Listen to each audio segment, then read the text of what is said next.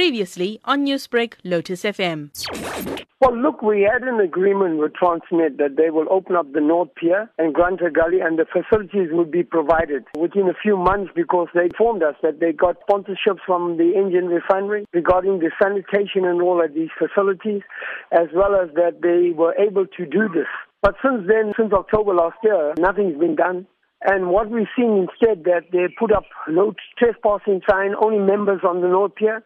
So they've taken away the fishing spots of the fishermen and given it to the ski boat clubs as well as the fisher boats and the yachts.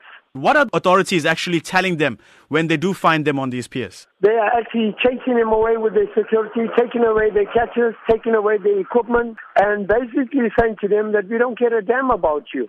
Now, an alternative, Desmond, for these fisher folk is to use the Southern Breakwater Pier. This is one of them, but what are the other substitute areas which fishermen can legally use now? Well, the only one is the Southern Breakwater and the patch, the, the fishing patch at the uh, heritage site around the back center.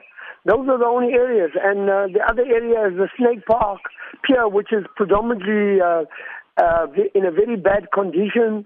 And when the, we get these freak waves, that comes over, and children are, and family and people are drowning there. So to expect fishermen to fish in in, un, in conditions that are very bad, the piers are not protected, and you know what's happening is that they, they've got the best piers, uh, really uh, secured piers that uh, were built for them. They are unable to get on and fish on those piers. But now it comes down to a stage where, as you said, enough is enough. So what is the next plan of action? Fishermen continue. You know, we continue to wanting to work with the authorities, but if we fail to work with them, they fail to come to the party, then we're going to act on it. We're going to we're going to stand up and uh, really put the pressure on uh, because we have we have the court decision, the port regulated decision in 2014 that gave us the gave subsistence fishermen the right to fish in the Durban harbour to fish off the Durban piers.